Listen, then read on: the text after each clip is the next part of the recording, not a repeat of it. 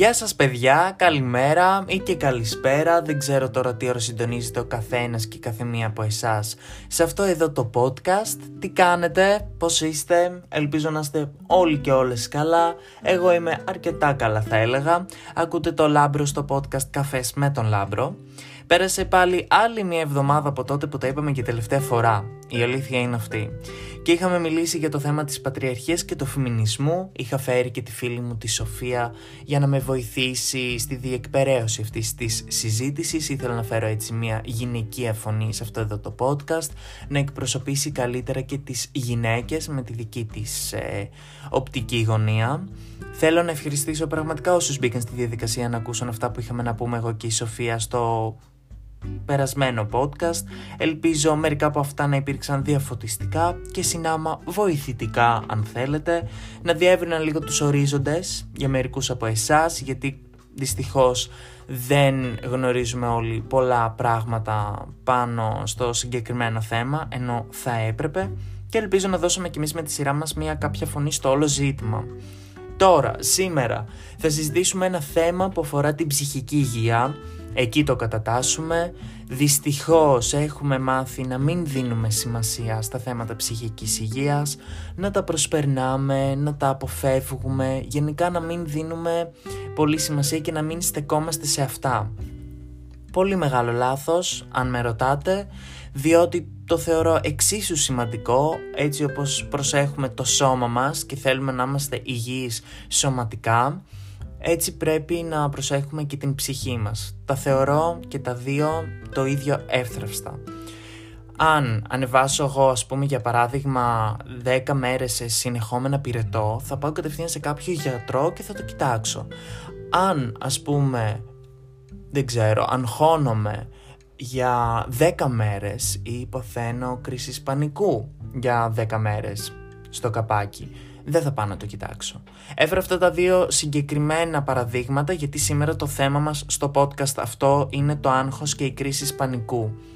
Και όπως έλεγα και πριν, έχουμε μία τάση οι άνθρωποι να καλύβουμε αυτά τα θέματα, να τα κουκουλώνουμε, να, να μην τα συζητάμε γιατί μας κάνουν πάρα πολύ ευάλωτους και έχει να κάνει με την ψυχή μας. Όταν θα πας στο γιατρό να κοιτάξεις το πόδι σου, το χέρι σου, ε, όλα αυτά τα συμπτώματα που μπορείς να έχεις είναι οργανικά, προέρχονται από το σώμα σου. Όταν έχει να κάνει με το άγχος, της κρίσης πανικού ή με άλλες διαταραχές, πρέπει να πεις μια άλλη συμπτωματολογία. Τι σε προβληματίζει, υπάρχει κάτι στη ζωή σου το οποίο είναι εμπόδιο, τι σκέφτεσαι το τελευταίο διάστημα, τι συμβάντα έχουν γίνει το τελευταίο διάστημα και σε έχουν κάνει να αγχώνεσαι, να παθαίνεις κρίσεις πανικού, να στεναχωριέσαι ή άλλα διάφορα συμπτώματα που παραπέμπουν σε άλλες διαταραχές; Σήμερα θέλω να είμαι πάρα πολύ προσεκτικός σε αυτό το θέμα γιατί ξέρω ότι είναι ένα δύσκολο θέμα, ένα ζήτημα το οποίο πολλοί από εμάς πιστεύω βιώνουμε. Εγώ είμαι μέσα σε αυτούς, για όσους με ξέρουν προσωπικά ξέρουν και καλύτερα τι εννοώ. Ας ξεκινήσουμε όμως, μην περιευτολογώ.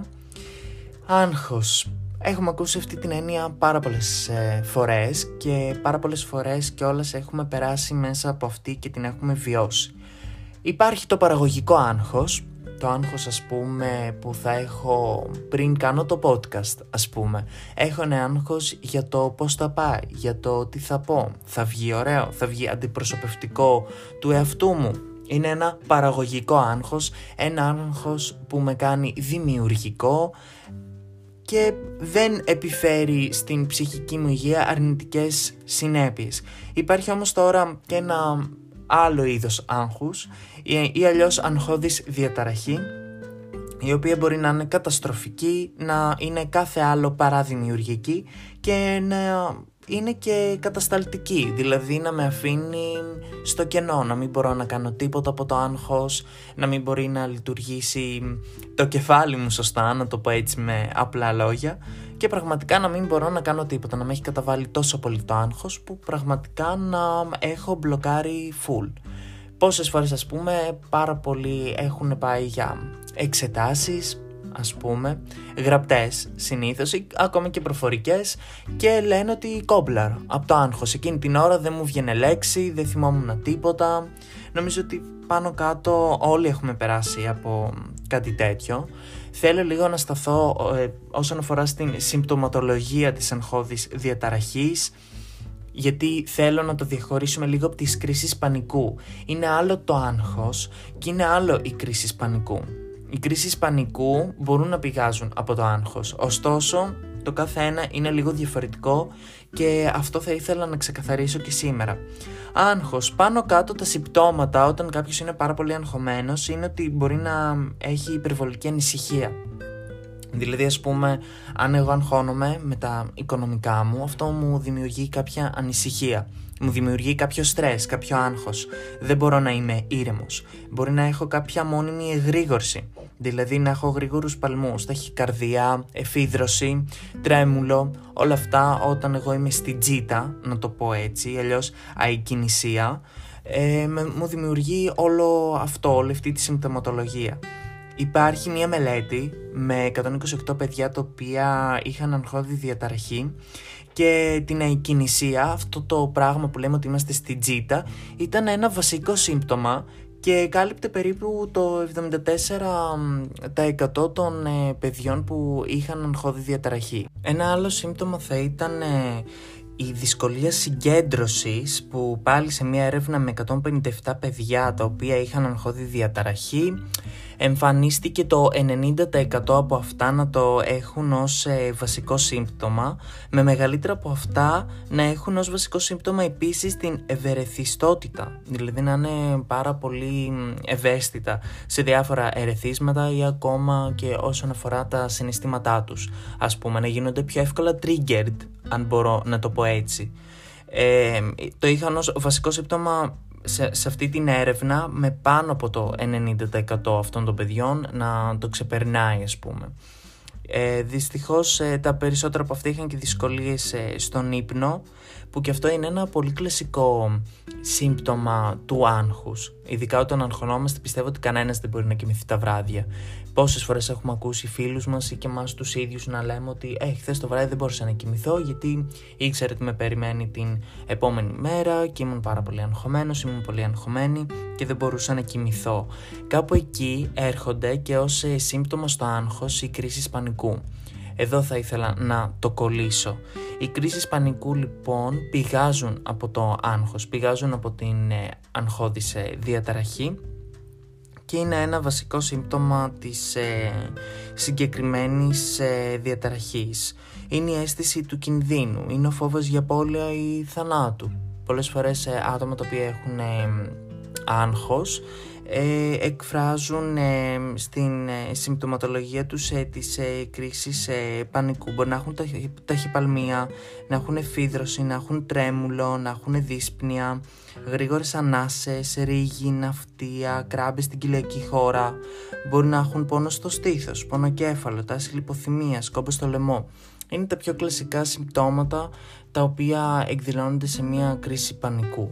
Δηλαδή είναι τα πρώτα αρχικά τα οποία εμφανίζονται και δείχνουν ότι κάποιος μπορεί να πάσχει εκείνη την ώρα, να πάσχει, να συμβαίνει εκείνη την ώρα μια κρίση πανικού και αυτά ουσιαστικά είναι και τα πρώτα πράγματα τα οποία θα έπρεπε να προσέχουμε διότι κάπως έτσι εκφράζεται η συγκεκριμένη πάθηση. Τώρα τα αίτια είναι το στρες, είναι άνθρωποι οι οποίοι μπορεί να είναι επιρρεπείς σε αρνητικά συναισθήματα, παράγοντες κινδύνου τώρα μπορεί να είναι ένας στρεσογόνος συμβάν.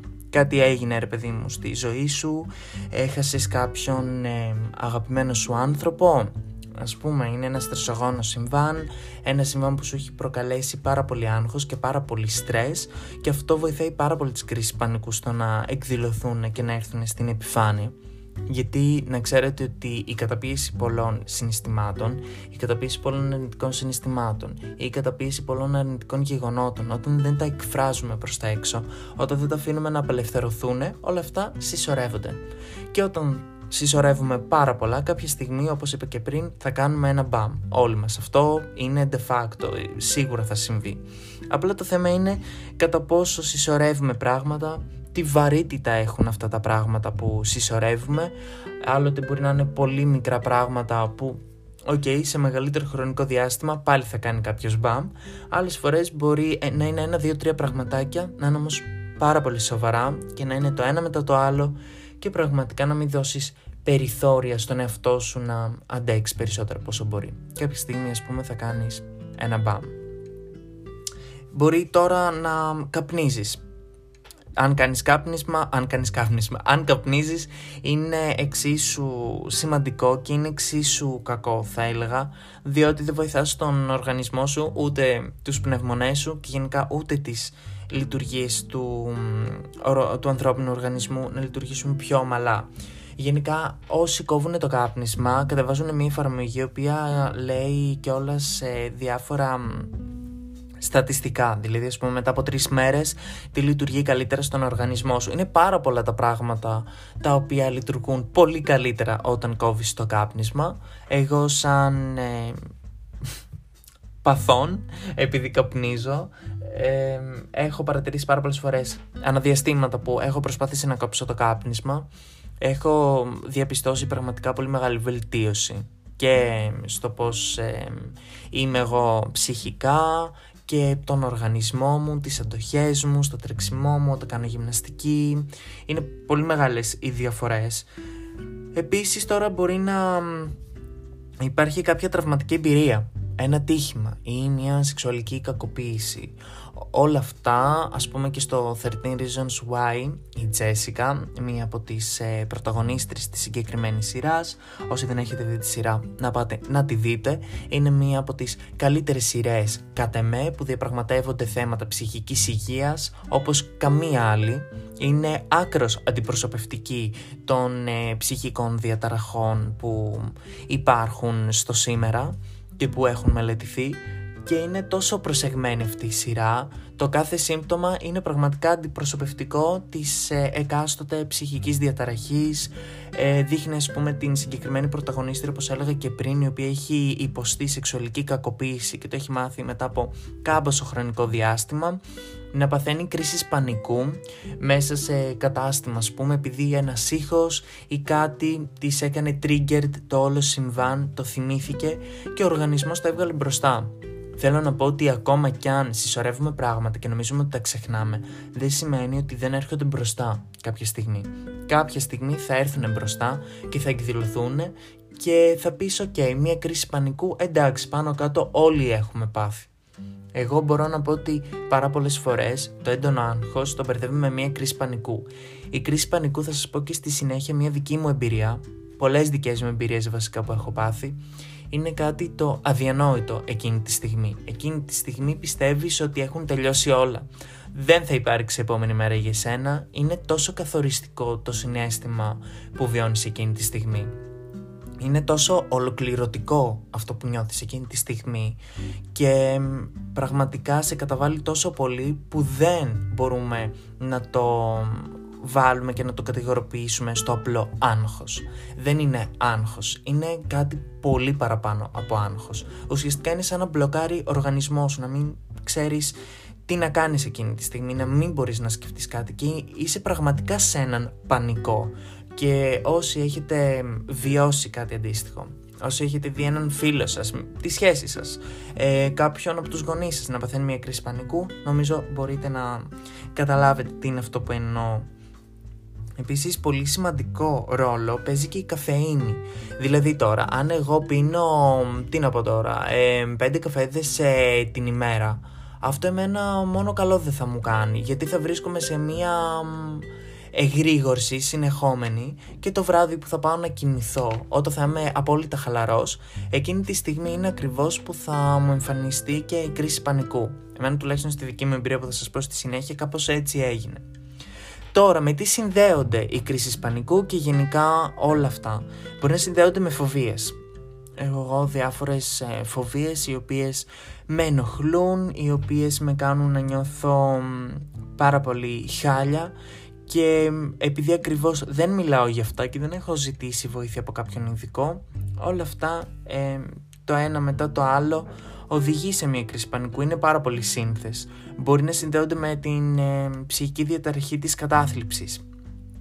Μπορεί να συνδέονται με δυσκολίες στη δουλειά, το σχολείο, στο πανεπιστήμιο. Ε, πολλές φορές ε, άνθρωποι που αντιμετωπίζουν προβλήματα στη δουλειά όπως ε, να θέλουν να πάρουν αύξηση και να πρέπει να κάνουν ξέρω εγώ πάρα πολύ δουλειά, να μένουν μέχρι αργά στο γραφείο, να μην κοιμούνται καλά. Όλα αυτά όταν ε, συσσωρεύονται κάποια στιγμή δεν, ε, δεν υπάρχει άλλη επιλογή, κάπως θα εξωτερικευτούν. Το θέμα είναι πώς και νομίζω ότι πάνω κάτω είναι και στο χέρι μας το αν εγώ θα εξωτερικεύσω το άγχος μου με έναν παραγωγικό τρόπο, δηλαδή μπορεί να πάω να κάνω γυμναστική, ας πούμε, μπορεί να πάω να ζωγραφίσω, μπορεί να πάω να γράψω κάτι στο ημερολογιό μου, μπορεί να κάνω μια βόλτα, να πάω ένα σινεμά, σε ένα καφέ, να μιλήσω με έναν δικό μου άνθρωπο. Και αυτό είναι μια εξωτερήκευση. Το θέμα είναι ότι τα κρατάμε όλα μέσα μας, στην ψυχή μας, στο κεφάλι μας και όλα αυτά να κυκλώνονται μόνο μέσα εκεί και δεν υπάρχει κάτι που μπορεί να μας βοηθήσει γιατί δεν ακούμε και καμία άλλη φωνή εκτός από τη δική μας, η οποία είναι και αρκετά αγχώδης. Τώρα μπορεί να συνδέεται επίσης και με αποφυγή κοινωνικών περιστάσεων. Μπορεί εγώ ας πούμε να πάω σε μια καινούρια παρέα και επειδή δεν είμαι και ο πιο κοινωνικός άνθρωπος να με αγχώσει πάρα πολύ αυτό ή να πάω ας πούμε σε ένα σημείο που να έχει πάρα πολύ κόσμο και να πάθω κρίση πανικού επειδή δεν αντέχω όλο αυτόν τον κόσμο γύρω μου και νιώθω ότι με πλακώνει, να το πω έτσι, σε πάρα πολλά εισαγωγικά. Νιώθω ότι με πνίγει όλος αυτός ο κόσμος. Εγώ ας πούμε είχα έναν φίλο ο οποίος ε, δεν μπορούσε να βρίσκεται ανάμεσα σε πάρα πολύ κόσμο διότι αυτό τον έπνιγε, το δημιουργούσε κρίση πανικού και είναι μια αλήθεια αυτό, πάρα πολλοί άνθρωποι τα έχουν. Ε, κάτι τελευταίο με το οποίο μπορεί να συνδέονται την κρίση πανικού είναι η τάση αυτοκτονίας ε, άνθρωποι οι οποίοι μπορεί να έχουν ε, ψυχική διαταραχή όποια και αν είναι αυτή, μέσα σε αυτές μπορεί να είναι και η κρίση πανικού και είναι ένα σύμπτωμα η κρίση πανικού το ότι κάτι υπάρχει που είναι υποβόσκον. Σε αυτό το σημείο θέλω να πω ότι το άγχος και η κρίση πανικού δεν είναι κάτι που έρχεται στη ζωή ενός ανθρώπου έτσι από το πουθενά. Είναι πολύ φυσιολογικό να έχουμε άγχος. Πιστεύω όλοι αγχωνόμαστε κάποια στιγμή στη ζωή μας και μπορεί και μέσα σε μία μέρα να αγχωθούμε και περισσότερο από πέντε φορές. Γιατί μπορεί να κάνουμε κάτι πάρα πολύ στρεσογόνο, να είμαστε σε μία πολύ στρεσογόνα κατάσταση ή γενικά να αντιμετωπίσουμε σε μία περίοδο της ζωής μας πολύ άσχημες καταστάσεις που να μας δημιουργούν το άγχος. Το θέμα είναι ότι όταν κάποιος αντιμετωπίσει και κάποια άλλη ψυχική διαταραχή, όπως ας πούμε την κατάθλιψη για παράδειγμα, είναι πολλά που αντιμετωπίζει αυτός ο άνθρωπος και το να έχει και μία αγχώδης διαταραχή συν είναι κάτι το οποίο σίγουρα βαραίνει ακόμα περισσότερο και τα κάνει όλα πολύ πιο έντονα και πολύ πιο δύσκολα. Το άγχος καταστρέφει πάρα πολύ την υγεία μας. Δυστυχώς μπορώ να πω ότι είναι ένας αόρατος εχθρός. Είναι κάτι που συμβαίνει σε τόσο μεγάλο βαθμό κατά τη διάρκεια της ζωής μας. Δεν το καταλαβαίνουμε. Και το προσπερνάμε κιόλας και πολλές φορές δεν κάνουμε και τίποτα γι' αυτό. Για να μπορέσουμε ας πούμε να χαλαρώσουμε και να μας φύγει από πάνω μας όλο αυτό το βάρος. Και συσσωρεύεται, συσσωρεύεται, συσσωρεύεται και μετά από χρόνια μπορεί να μας δημιουργηθεί κάποιο αυτοάνωσο νόσημα. Είχα περιπτώσει ανθρώπων που μου λέγανε ότι είχαν πάθει ε, νομίζω, αν δεν κάνω λάθος, δυσανεξία στη γλουτένη, νομίζω, μόνο και μόνο από το άγχος. Δηλαδή η διάγνωση που είχαν στα χέρια τους ήταν από το υπερβολικό άγχος και από άλλες φοβίες ταυτόχρονα και από άλλα πράγματα που τους ε, δυσκόλευαν που όλα αυτά είναι αόρατα. Έτσι, γιατί ο ψυχισμός μας είναι αόρατος, δεν είναι κάτι σωματικό, κάτι το οποίο μπορούμε να, να το γιατρέψουμε με τα χέρια μας ας πούμε. Ε, χρειάζεται άλλη προσέγγιση. Ναι, του είχε δημιουργήσει δυσανεξία στη γλουτένη που θα πεις, οκ εντάξει δεν είναι και κάτι τόσο τραγικό, ναι αλλά σκέψου το τόσο πολύ άγχος να σου δημιουργεί ένα τέτοιο θέμα ή μετά να σου δημιουργήσει και κάτι άλλο ας πούμε, μπορεί να σου δημιουργήσει την ε, πάθηση του λύκου ας πούμε. Άνθρωποι με κατάθλιψη ε, πολλές φορές ε, στη διάρκεια της ε, ζωής τους, ε, progressively, να το πω έτσι, ε, μπορεί να τους δημιουργήσει μια αυτοάνωση πάθηση. Ένα αυτοάνωσο νόσημα, το οποίο δεν γιατρεύεται, είναι εφόρου ζωής. Δεν έχω τώρα τη γνώση να πω ότι αν φεύγει ένα αυτοάνωσο νόσημα, νομίζω πως δεν φεύγει, αν κάνω λάθος μπορείτε να με διορθώσετε, αλλά το point και εκεί που θέλω να καταλήξω είναι το ότι πραγματικά τι μπορεί να κάνει το άγχος στην ε, ζωή ενός ανθρώπου. Εγώ τώρα θα ήθελα να σας εκφράσω και μερικές δικές μου εμπειρίες. Εγώ από πάντα γενικά είχα άγχος, από πάρα πολύ μικρό παιδί. Δεν ήμουν ένα παιδί που θα έλεγε κάποιος ότι δεν ήταν κοινωνικό. Θεωρώ ότι ήμουν μέσα σε όλα όταν ήθελα. Αλλά υπήρχαν και φορές που είχα πάρα πολύ άγχος όταν βρισκόμουν σε πάρα πολύ κόσμο είχα την αίσθηση ότι θα σχολιαστώ πάρα πολύ, όλα αυτά ήταν στο μυαλό μου, ε, ότι θα σχολιαστώ πάρα πολύ η γνώμη των τρίτων και τι θα πούνε και αν θα με σχολιάσουν για το σώμα μου, για το πρόσωπό μου, παλιότερα όταν είχα ακμή, αν θα με σχολιάσουν για τα σπυράκια που μπορεί να έχω στο πρόσωπο, ε, για το αν έχω ντυθεί όμορφα σήμερα ή για τον τρόπο που μιλάω ή για το οτιδήποτε. Που πάρα πολλοί από εμάς πιστεύω ότι εντάξει, πάνω κάτω μπορεί να έχουμε βιώσει τέτοια πράγματα. Ε, αλλά είχα αυτό το άγχος που λες ok, πάνω κάτω όλοι το έχουμε βιώσει, αλλά αν αυτό είναι καθημερινό, δεν είναι φυσιολογικό. Ε, Επίσης μπορεί να είχα άγχος όταν πήγαινα σε, μέσα σε πάρα πολύ κόσμο και έβλεπα πολύ κόσμο γύρω μου με άγχωνε. Και δυστυχώς το έχω ακόμα και σήμερα, που, OK, okay, νομίζω ότι σίγουρα το έχω καταπολεμήσει μέχρι ένα βαθμό, αλλά δεν είναι λίγες φορές που μπορεί να πω, ξέρετε κάτι, να λέω στην παρέα μου πάμε κάπου πιο ήσυχα, να τα πούμε πιο ήσυχα, γιατί δεν μπορώ ούτε όλη αυτή τη φασαριά στα αυτιά μου, αλλά ούτε και όλον αυτόν τον κόσμο, νιώθω ότι πνίγομαι ας πούμε. Και με άγχωνε όλο αυτό. Πάρα πολλές φορές, ας πούμε, έχω πει ότι δεν μπορώ να μπω στο τάδε στενάκι που είναι γεμάτο καφετέριες, δεν μπορώ να δω κόσμο αυτή τη στιγμή. Με, με άγχωνε, με, με έκανε να νιώθω πάρα πολύ καταβεβλημένο το όλο γεγονός. Εγώ μπορώ να πω ότι έχω πάθει κρίση πανικού. Δεν είναι κάτι που το λέμε με έχω πάθει σίγουρα κρίση πανικού. Η πρώτη μου κρίση πανικού είχε έρθει στην τρίτη λυκείου. OK, okay, είχα το στρες, είχα το διάβασμα, έπινα πάρα πολλούς καφέδες, θυμάμαι τότε. Κάπνιζα, είχα αρχίσει το κάπνισμα, δυστυχώς από το άγχος εκεί το έριξα γιατί δεν ήταν ο κλασικός λόγος ότι ε, ερωτική απογοήτευση και άρχισα το κάπνισμα. Όχι σε καμία περίπτωση.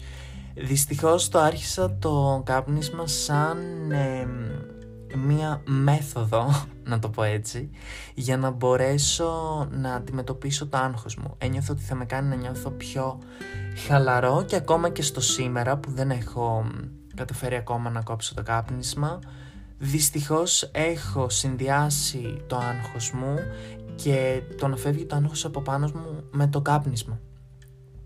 Το έχω συνδυάσει με αυτόν τον τρόπο, ότι όταν θα καπνίζω θα ξενχώνομαι, όταν θα είμαι στενοχωρημένος και καπνίζω θα μου παίρνει λίγο από τη λύπη μου. Επίσης είχα πολύ μεγάλη έλλειψη ύπνου, τρίτη ηλικίου, διάβαζα πολύ αργά το βράδυ.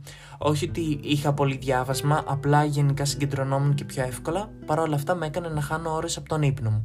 Γιατί όταν κοιμάσαι επί ένα χρόνο τρεις ώρα το βράδυ και πρέπει να ξυπνήσεις 7 η ώρα το πρωί για να ετοιμαστείς να πάω στο σχολείο, όλο αυτό σε μια καθημερινότητα μαζί με το άγχος, τους καφέδες, το κάπνισμα, την έλλειψη ύπνου, το στρες, κάποια στιγμή κάπου θα έβγαινε. Ένα βράδυ λοιπόν είχα ξαπλώσει το κρεβάτι μου μετά από διάβασμα και θυμάμαι ότι είχα πει στον εαυτό μου ουφ πέρασε και αυτή η μέρα, είχε πολύ διάβασμα, είχε πολύ τρέξιμο, πολλές υποχρεώσεις και είχα κάτσει στο κρεβάτι μου, ήμουν στο κινητό και ξαφνικά νιώθω έναν τεράστιο κόμπο στο λαιμό.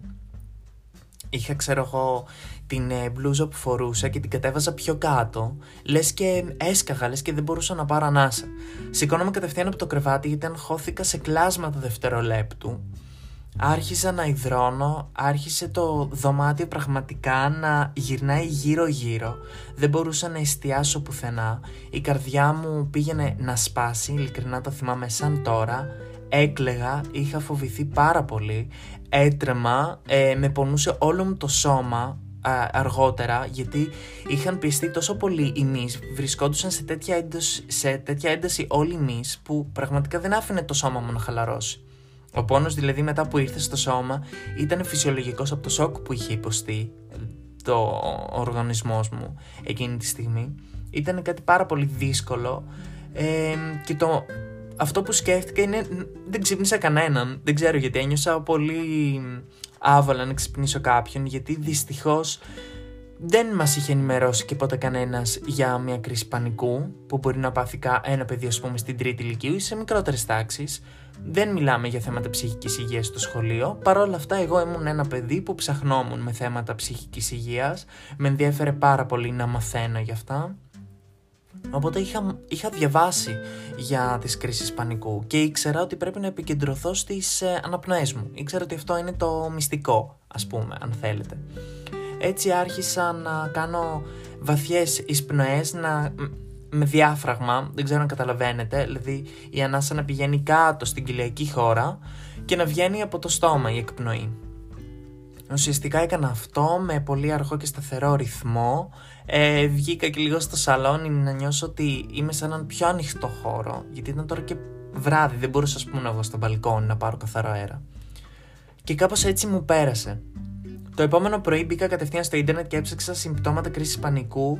Διαπίστωσα μόνος μου ότι ήταν μια κρίση πανικού. Λέω: OK, τα, τα είχα όλα τα συμπτώματα, είχα ακούσει γι' αυτό, είχα διαβάσει γι' αυτό, ήξερα ότι ήταν αυτό.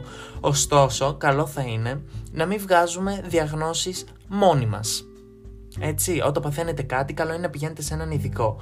Τι έκανα εγώ, είπα στην ε, μητέρα μου, ξέρω εγώ, έπαθα αυτό και αυτό χθες το βράδυ. Ε, φοβήθηκα πάρα πολύ ε, μπορεί να είναι κάποιο θέμα στην καρδιά μου, επειδή είχα και πολύ έντονη ταχυπαλμία. Λέω θέλω να πάμε σε έναν καρδιολόγο. Και έτσι κάναμε. Πήγαμε σε έναν καρδιολόγο, του είπα το συμβάν, τι έγινε και μου λέει αυτό που έπαθες είναι μια κρίση πανικού. Δεν ήταν τίποτα παραπέρα από αυτό. Έκανε εξετάσεις, ήταν όλα φυσιολογικά. Μου λέει, φίνεις καφέδες; Λέω ναι. Μου λέει, καπνίζεις; Του είπα όχι, γιατί τότε δεν γνώριζαν οι γονείς μου ότι κάπνισμα. Ναι, έχω μπερδευτεί. Ότι κάπνιζα. Ε, το έκανα κρυφά. Οπότε είχα πει όχι, αλλά κατάλαβα ότι ήταν ένας παράγοντας και αυτός. Και μου είχε ρωτήσει αν κοιμάμαι και πολύ. Του λέω όχι. Μου λέει όλα αυτά σε συνδυασμό έκαναν μια τέλεια κρίση πανικού. Και να ξέρεις, λέει ότι η κρίση πανικού θα σε βρει εκεί που είσαι πιο χαλαρός, πιο ευάλωτος, πιο ευαίσθητος και εκείνη την ώρα θα σε χτυπήσει δεν μου χορήγησε κάποια αγωγή, μου είπε ότι με θεωρούσε πολύ μικρό για να πάρω μια τέτοια αγωγή. Μου είχε πει επίσης ότι, OK, το έχεις πάθει μία φορά. Α μην πέσουμε κατευθείαν σε μία αγωγή. Α δούμε πώς θα πάει σταδιακά το όλο θέμα. Και αν, συνεχιστεί η κρίση, αν συνεχιστούν οι κρίσεις πανικού, θα προχωρήσουμε και σε μία αγωγή. Και έτσι κάναμε κιόλας. Ε, ξεχάστηκα μετά από καιρό.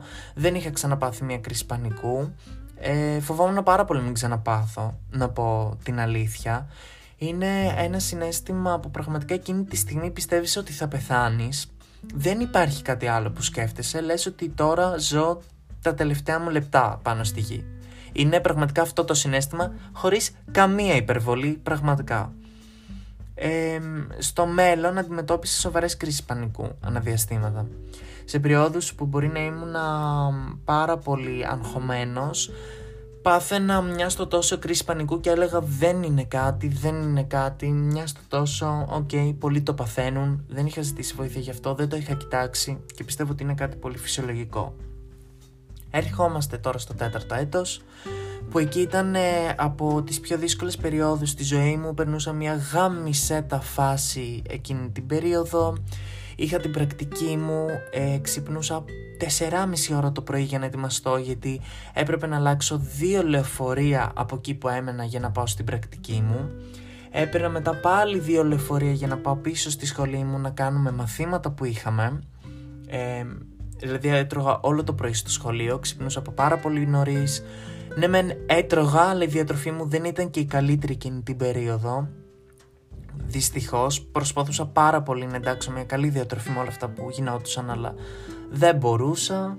Ε, έπινα πάρα πολλούς καφέδες εξίσου εκείνη την περίοδο Κάπνιζα πάρα πολύ εκείνη την περίοδο Δεν κοιμόμουν καθόλου Θυμάμαι ότι μπορεί να κοιμόμουν 6 ώρα το απόγευμα ξέρω εγώ, από την κούραση και να ξυπνούσα την επόμενη μέρα, οπότε είχα και γεύματα στο μεσοδιάστημα ή να με έπαιρνε η μάνα μου τηλέφωνο και να της έλεγα συναρτησίες στο κινητό επειδή δεν είχα επίγνωση τι γινόταν, ας πούμε, όταν ξυπνούσα. Ήμουν πολύ καταφιβλημένος εκείνους, εκείνους τους μήνες γενικά που διαρκούσε η πρακτική.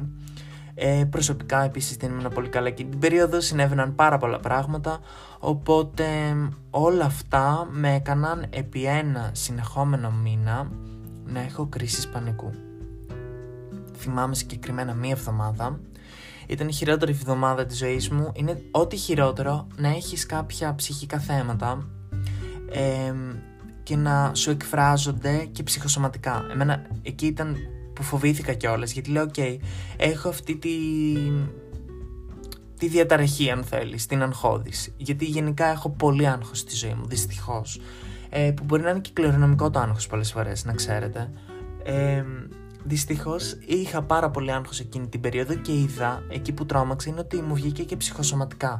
Δεν μπορούσα να κοιμηθώ τα βράδια. Υπήρχε μία συγκεκριμένη εβδομάδα που έπεφτα να κοιμηθώ παιδιά από τις 12 η ώρα και στις 1 η ώρα σηκωνόμουν επειδή ένιωθα ότι πνιγόμουν, δεν μπορούσα να πάρω ανάσα.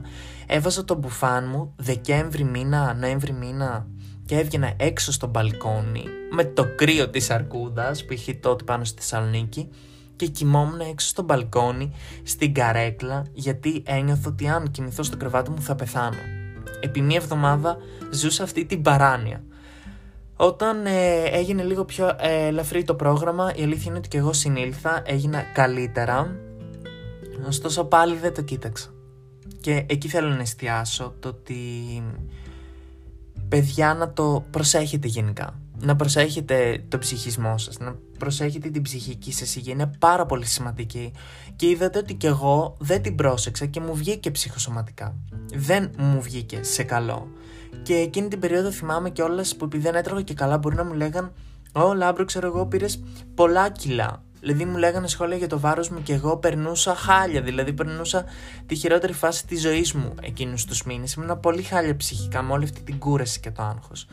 Και δεν μπορούσα να το διαχειριστώ και όλο αυτό. Δηλαδή δεν σταματούσε. Ήταν ένας μήνας που με πήγε τάπα, ας πούμε. Μετά, ας πούμε, προς το τέλος της πρακτικής έχασα πάρα πολλά κιλά. Μου λέγανε πάλι το ίδιο, έχασες πολλά κιλά, μπράβο ξέρω εγώ. Και ακούς τέτοια σχόλια που, OK, okay, κάποιος θεωρεί ότι είναι ένα ωραίο σχόλιο να σου πούνε ότι έχεις χάσει βάρος, αλλά πραγματικά δεν ξέρουν τι έχεις περάσει εκείνη την περίοδο για να σου λένε κάτι τέτοιο. Εγώ έλεγα ευχαριστώ πάρα πολύ και το έλεγα τόσο ξενερωμένα. Έβγαζα ένα προσωπείο το ότι χαίρομαι που μου το λες και ευχαριστώ για το κοπλιμέντο σε πολλά εισαγωγικά και μέσα μου έλεγα ναι, αλλά εγώ ένα μήνα τώρα περνάω χάλια. Είμαι χάλια εσωτερικά. Δεν μπορώ να σηκώσω κεφάλι. Το άγχος με έχει καταβάλει. Δεν μπορώ να κοιμηθώ τα βράδια. Τρώω όπως να είναι ή δεν τρώω καθόλου. Και όλα αυτά εγώ τα μετέφεραζα σε ένα σε ευχαριστώ πάρα πολύ. Ξέρω εγώ που λες ότι έχασα βάρος. Ξέρω ναι, γενικά ήταν μια πολύ δύσκολη περίοδος και δεν θέλω να επικεντρωθούμε τόσο σε μένα. Απλά ήθελα να σας πω τις δικές μου εμπειρίες ότι αν κάποιος ή κάποια εκεί έξω περνάει άγχος, κάποια αγχώδη διαταρχή ή κρίση πανικού να ξέρει ότι δεν είναι μόνος, να ξέρει ότι δεν είναι μόνη. Υπάρχουν πάρα πολλοί άνθρωποι που βιώνουν αγχώδεις διαταρχές και κρίσεις πανικού. Το θέμα είναι να προσέχουμε τους εαυτούς μας και να ζητάμε βοήθεια για αυτά όταν βλέπουμε ότι δεν πάει άλλο. Ή ακόμα όχι. Λάθος ήταν αυτό που είπα. Όχι όταν δεν πάει άλλο. Από τη στιγμή που σου εμφανίζονται κάποια συμπτώματα, πήγαινε να το κοιτάξεις. Δεν, δεν χρειάζεται να φτάσουμε στο σημείο να λέμε ότι ζήτησα βοήθεια όταν δεν πήγαινε άλλο. Αν και σε μια συζήτηση που είχα με τους φίλους μου, τι προάλλε, μου είχε πει μια φίλη μου ότι το 90% νομίζω των ανθρώπων που θα πάνε σε ψυχολόγο ε, πριν 10 χρόνια είχαν κατάθλιψη. Δηλαδή μετά από 10 χρόνια ζήτησαν βοήθεια. Ενώ 10 χρόνια πάλευαν με το τέρας της κατάθλιψης, ε, ζήτησαν βοήθεια μετά από 10 χρόνια. Θέλω να πω ότι υπάρχει αυτό το στίγμα της ψυχικής υγείας. Δεν ζητάμε βοήθεια, ενώ θα έπρεπε να ζητάμε βοήθεια. Δεν μιλάμε για τα θέματα ψυχικής υγείας, γιατί πιστεύουμε ότι θα μας χαρακτηρίσουν τρελούς, δεν θα μας πιστέψουν. Μη σας νοιάζει καθόλου οι άνθρωποι που σας αγαπάνε και θα είναι εκεί για εσάς, θα σας στηρίξουν, θα σας καταλάβουν, θα κάτσουν να το συζητήσουν και οποιοδήποτε άλλος σας χαρακτηρίσει τρελούς, ότι έχετε ψυχολογικά ή το οτιδήποτε άλλο, τους κάνουμε πέρα, δεν τους ακούμε καν, εμείς κοιτάμε τη δικιά μας ψυχική υγεία, την υγεία μας, να είμαστε εμείς ήρεμοι και γαλήνοι και όλα τα άλλα με λίγη προσπάθεια και κόπο πιστεύω θα έρθουν. Αρκεί να έχουμε και καλό περιβάλλον να διώχνουμε την τοξικότητα από γύρω μας σε όποια μορφή κι αν είναι, με όποιον τρόπο κι αν θέλουμε και να είμαστε εμείς καλά με τους εαυτούς μας. Αυτά είχα να πω σήμερα. δεν ξέρω τώρα πώς πήγε το όλο θέμα. είπα και εγώ τις δικές μου εμπειρίες, κάποια πράγματα που εγώ έχω βιώσει βιωματικά και γενικά όταν είμαι μόνος μου στο podcast συνήθως θα μιλάω για θέματα τα οποία Έχω ναι μεν μία κάποια άποψη, αλλά τα έχω βιώσει και εν μέρη για να μπορώ να είμαι κι εγώ να έχω μία πιο αντιπροσωπευτική άποψη πάνω στο θέμα. Όταν δεν μπορώ να έχω μία αντιπροσωπευτική άποψη πάνω στο θέμα, συνήθως θα ζητάω τη βοήθεια κάποιου φίλου, κάποιες φίλη και θα έρχονται στο podcast να μιλάμε. Αυτά για σήμερα. Σας ευχαριστώ πάρα πολύ για όσους μείνατε μέχρι το τέλος να ακούσετε αυτό εδώ το podcast. Ε, ακούγατε τον Λάμπρο στο podcast Καφές με τον Λάμπρο. Αν θέλετε να μου στείλετε μήνυμα, να μου πείτε το οτιδήποτε, κάποια ιδέα για κάποιο άλλο podcast, μπορείτε να γράφετε στα σχόλια που σας αφήνω κάτω από το podcast σε κάθε επεισόδιο. Μπορείτε να γράφετε εκεί τι θέλετε να ακούσετε την επόμενη φορά. Αν θέλετε τώρα να επικοινωνήσετε μαζί μου πιο προσωπικά, μπορείτε να μου στείλετε στο Instagram, Λάμπρος Πέτσης, έτσι λέγομαι εκεί και μπορούμε εκεί να μιλήσουμε και να πούμε το οτιδήποτε περαιτέρω. Ευχαριστώ πάρα πολύ για το χρόνο σας, δεν το θεωρώ καθόλου δεδομένο που καθίσατε να με ακούσετε. Ελπίζω να υπήρξα διαφωτιστικός, να σας βοήθησα και να νιώσατε έστω και λίγο ότι δεν είστε μόνοι και δεν είστε μόνες. Ευχαριστώ πολύ για άλλη μια φορά, θα τα πούμε στο επόμενο επεισόδιο αυτού εδώ του podcast την επόμενη Παρασκευή στις 6 ώρα. Φιλάκια!